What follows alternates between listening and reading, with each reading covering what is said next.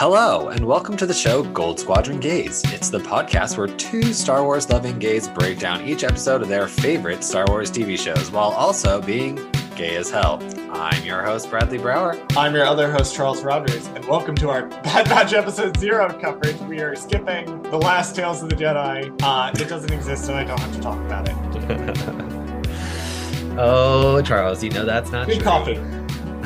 Uh, yeah, yeah. We gotta we gotta talk about episode six, which uh, spoilers for today's episode. I I did not care for episode six of Tales of the Jedi. Uh, do you want to tell us about episode six of Tales of the Jedi, Bradley? Do we want to just dive right into this? Yeah, let's get into it because I feel like we have a lot to say. This is episode six titled Resolve. A former Jedi is faced with the truth that they cannot be something they are not.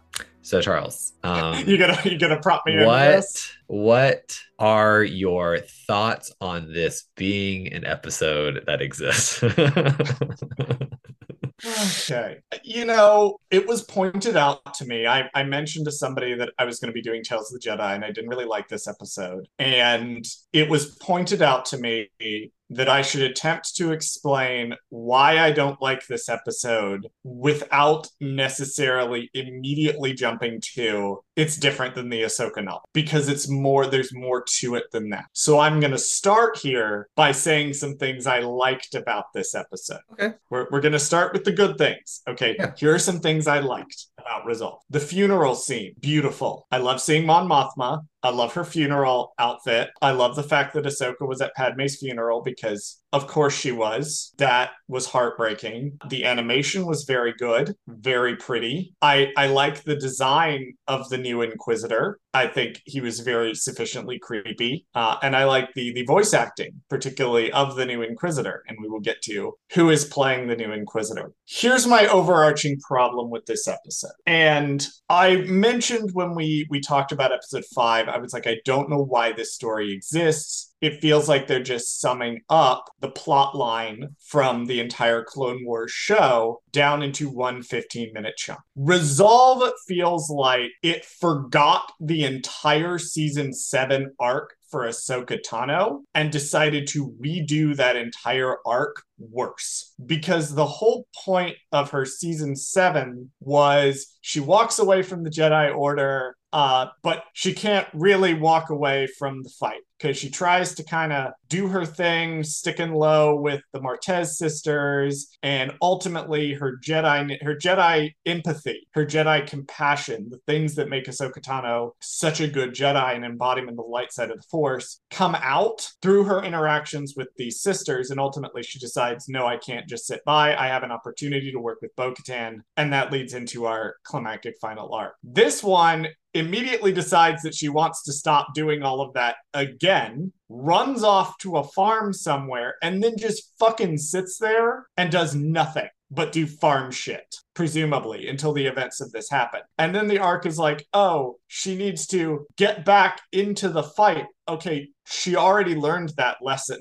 like, I need to go underground at the end of season seven of the Clone Wars is different than fuck all of this. I'm going to run off and do absolutely nothing to help anybody at all. Like, Ahsoka Tano as a character reads to me as somebody who can't stop herself from doing that. And the fact that she has to learn that lesson again, worse, like it's a more truncated version, and she has less agency. In season seven, she ultimately she's presented the opportunity. She makes the choice but in season seven she has to go through this journey and her revealing you know eventually that she's a jedi comes as a result of action she takes versus in this episode she's fucking around. She saves the one girl. We'll get to her in a minute from uh like the, the bales falling on her with the force and then inquisitors get called in and like, is the lesson supposed to be that Ahsoka, like, is the lesson supposed to be that Ahsoka is a danger to everyone around her, and so she has to get back into the fight, or uh, like, what did she learn in this episode? Like that she had to do a thing. She already knew that.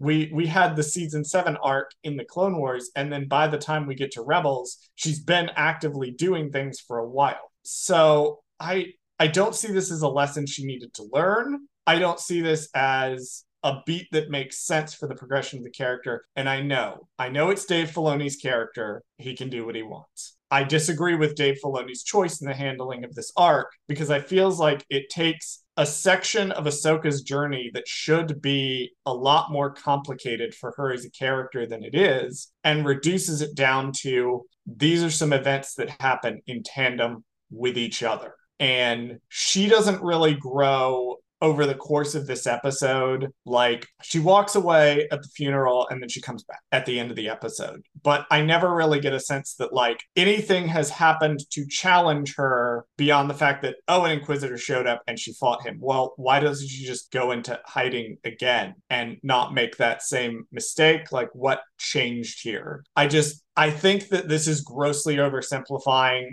an era in Ahsoka's life that really needed some more time and attention that it didn't get in this short. It feels like yeah, and it's again, it's a retread of season seven. It's kind of a retread of Luke Skywalker's arc in in Last Jedi. Like it's Kenobi again. Like we've also we've seen this. We've seen this over and over and over again. Yeah, it's poetry. It rhymes, but I just I was watching this episode and I was like, I really this really just feels weird to me and wrong to me. And even if you know I hadn't read the Ahsoka novel, which we'll get to in a bit, uh, I would be looking at this and going, this feels like a really weird chapter in in Ahsoka's journey. Uh, but I have rambled for an extended period of time. Uh, before I even get to the Ahsoka novel stuff, um, Bradley, what were your thoughts on this episode? So I didn't actually mind the episodes as a whole. I know people have problems with the whole novel thing, and we'll get there. We'll, um, we'll get there when we get there. Yeah. yeah. But um, aside, I mean, I did, I did really like the Inquisitor character because I love Inquisitors. Like, I think that is next level. I love anytime an Inquisitor shows up on screen, they can do no wrong for me. Um, because I, I love evil people doing evil things, and that's great. Um, however, you're, you're right in that this is just a moment in time or just a thing that we didn't need to see. Like, I don't really understand in the, in the just the whole entire arc of Tales of the Jedi how this Ahsoka story makes any sense with the other two two episodes because the first episode, like we talked about, was the life and death episode, was great. Kind of, I mean, we didn't need her origin, you know, necessarily, but it gave it nice little context to the character. Like, oh, she's this like kind of immaculate child that existed, you know, and that's where they discovered her, right? Oh, and apparently they do sell Ahsoka baby dolls um, at Disney. There you go. I knew it was going to. I was um, informed um, of this uh, after our episode aired.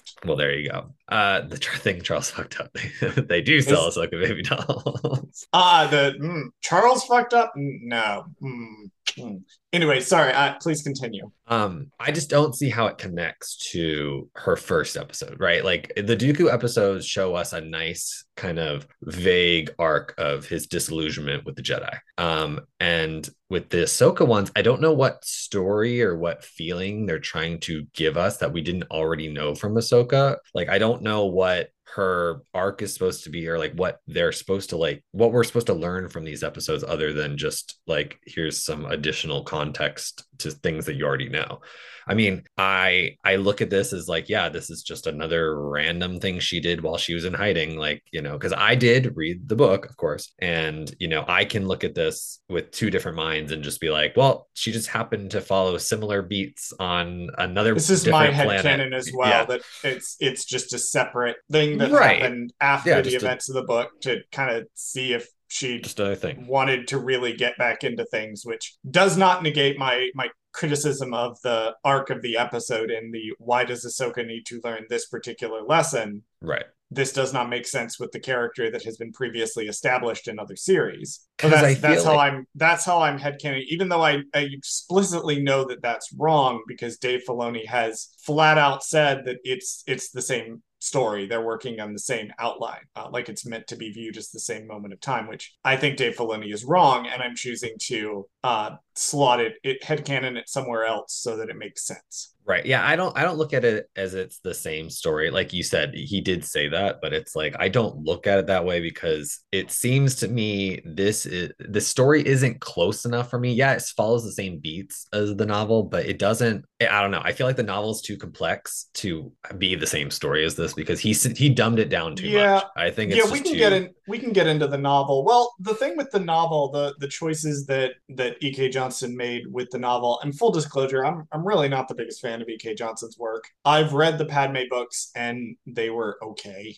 Um, they were not for me. Um, and I, I'm not even the biggest fan of the Ahsoka novel, but the way that the Ahsoka novel is written, it's it's meant to lead us into Ahsoka Tano as Fulcrum specific. So the deal with her story arc in the novel, part of it isn't that, oh, you know, she needs to rejoin the fight. She's always been fighting. She's always been trying to do the right thing. She's always been trying to help people. She's never abandoned anyone. It's that because of her limited resources and she's only one person, she can't do everything all the time. And she has to learn that, well, I need more resources. And not only that, but if if these groups of people that are oppressed by the empire were able to communicate with each other and someone was running the go-between between them, that would help them have more protection against the empire and be able to fight back, which leads into the fulcrum stuff, which I, I don't want to immediately be like, let's compare the novel to this episode, but you also can't pretend the novel didn't exist. right. And it does create a lot of unfortunate precedent to where the idea of somebody can tell literally exactly the same story from beginning to end and have it be different and have that overwrite work that another writer has done. Even if you know, Dave Filoni wanted to tell this story, couldn't. They brought in E.K. Johnston to do it as a novel, working off Dave's notes, and then Dave turned around and told the story for himself. You already gave that part of the story away. Right. It's I get that Ahsoka Tano is Dave Filoni's like baby and he wants like full control over all of her art all of the time from beginning to end. But not even George Lucas had that kind of control over Anakin Skywalker's art. Uh, and part of the whole thing with the Disney acquisition was we were going to be avoiding stuff like this. That with Lucasfilm taking a more everything is canon as opposed to levels of canon. Because I remember the levels of canon and it was confusing as fuck. That there wasn't going to be this sort of, oh, there's two versions. It wasn't going to be a Labyrinth of Evil slash Tartakovsky Clone Wars thing, where it was going to be like, there's two equally canon versions of the same story. We were going to avoid all that. And this just puts it right back in the, the idea that you can do that, that you can uh, completely ignore a, the, another version of the story that's been told by a different writer. We saw this in Bad Batch. I was kind of okay with it in Bad Batch. I had to make my peace with it. But here it's Dave Dave Filoni is literally just like, yeah, I'm just gonna retell the same story. And as much as I'm one okay with the Ahsoka novel, again, it's not really my favorite of the books, and I don't really like Johnston's work that much in general. It feels very much like it's almost kind of discarding the work that Johnston did in favor of Filoni's own work when they gave that novel over to Johnson to write in the first place. And it sets a sort of unfortunate precedent, which I do like that a lot of other creators, newer creators that are coming in, are being like, okay, well, we're not going to necessarily retell the same stories, but we're going to weave in and out of what other creatives have done and use that to amplify like what the Kenobi series did or what Andor did with some of its stuff. We're going to weave in and out and we're going to play with that stuff that's come before. This just feels disrespectful in a way to another creative and I I don't like that. I really don't like that precedent. Bad Batch, I know said it, but I didn't like it there either. And then there's the whole uh, one of the characters in the Ahsoka novel is a a black queer woman uh, who is a, a white woman in this, and um, mm, that feels like something you could have very easily fixed. Well, I guess the way they got around that, right, was by not naming the the village sister and the village brother they're credited as and the um yeah, also the Cast. brother was a sister and had a completely different role, and right, which is why I can separate it in my mind from the yeah, I'm novel. pretending they're two different things. Like, right, because that's the only way that it's not that But- terrible. but but if you're going off they're intended to be the same thing i know that dave filoni probably didn't actively look at it and go ah yes i'm going to take uh, one of the first you know major queer people in uh, the star wars books and the universe in general, the canon universe, uh, and just completely rewrite, change the character, like, and make it a different model and everything. Uh, it does not change the fact that that did happen. And again, that's kind of an unfortunate precedent that the character is specifically described a certain way in the book. And when Dave Filoni approached the same character, it, it's a a white person now. And I can't speak too much on that because I myself am a white person, but that is a thing that has to be brought up. And that is a thing that has to be specifically called out as this character was whitewashed essentially from the way that they were in the book. And it would have been super easy to just do the same thing, but make the character look like Kaeden from the book.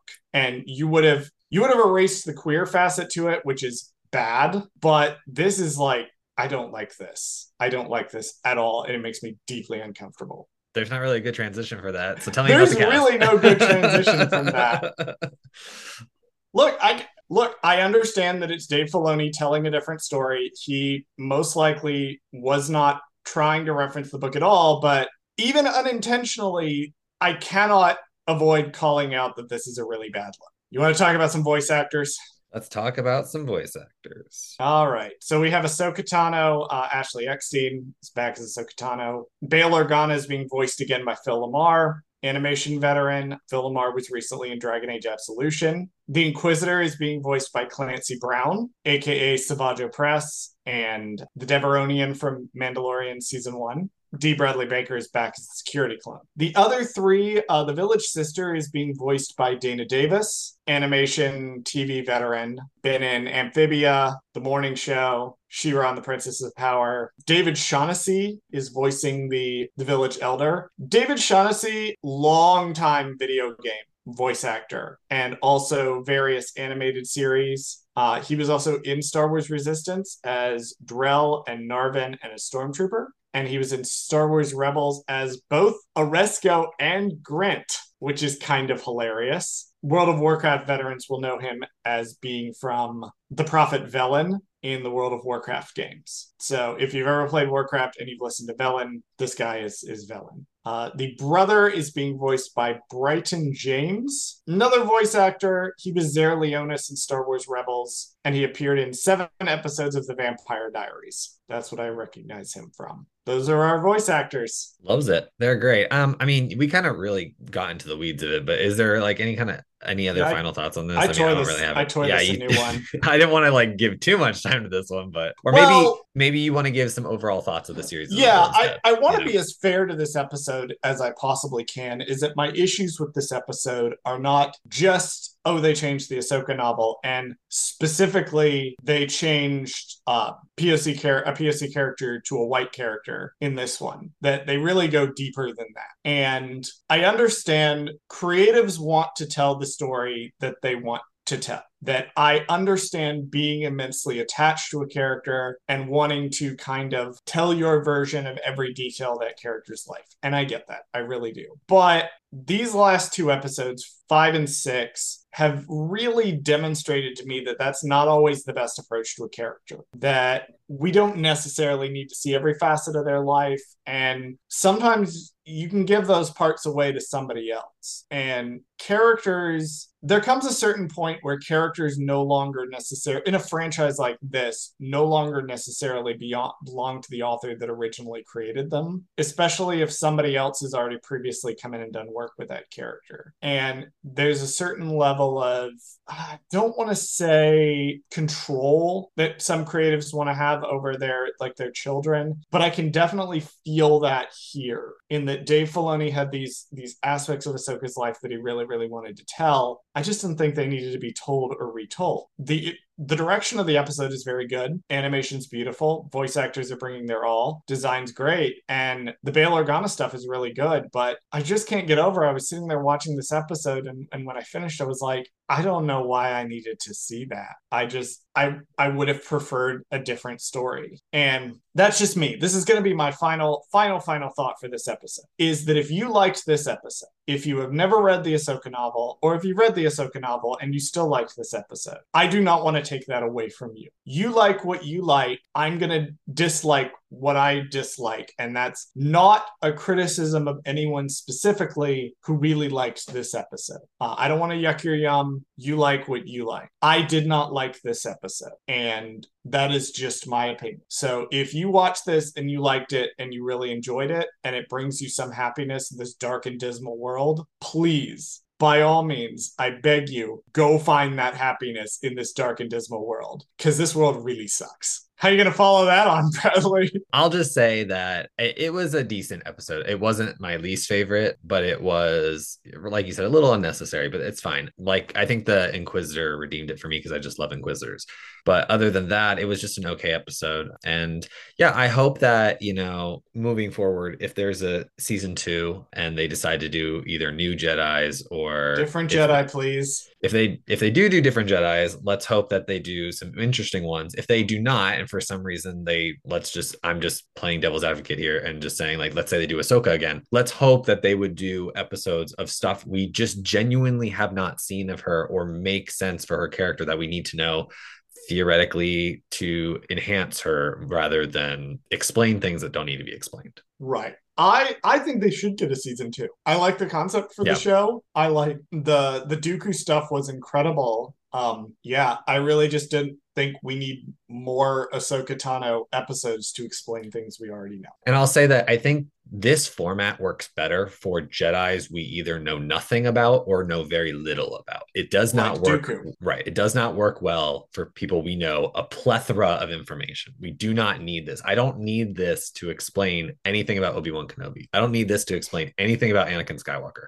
I don't need this to explain anything about Luke Skywalker. I, I genuinely think this needs to be exclusively of I don't like to say C list, but you know, Jedi that are in list Jedi, yeah. Yeah, the people that are in the background that we don't know a lot of information about, this is your chance to explain that information and give us their background stories and their stuff. We don't need popular characters is a better way to say it. Right. Well, I do hate to end this on a on a downer note, which unfortunately uh, it somewhat does end on a downer note. So let's just um, let's just move right along into looking forward to the future to something a little bit better. Uh, Bradley, what are we going to be covering next? We're going to be covering the Bad Batch season two finally the bad batch season two has come out. I am so excited for the show. Um, yeah.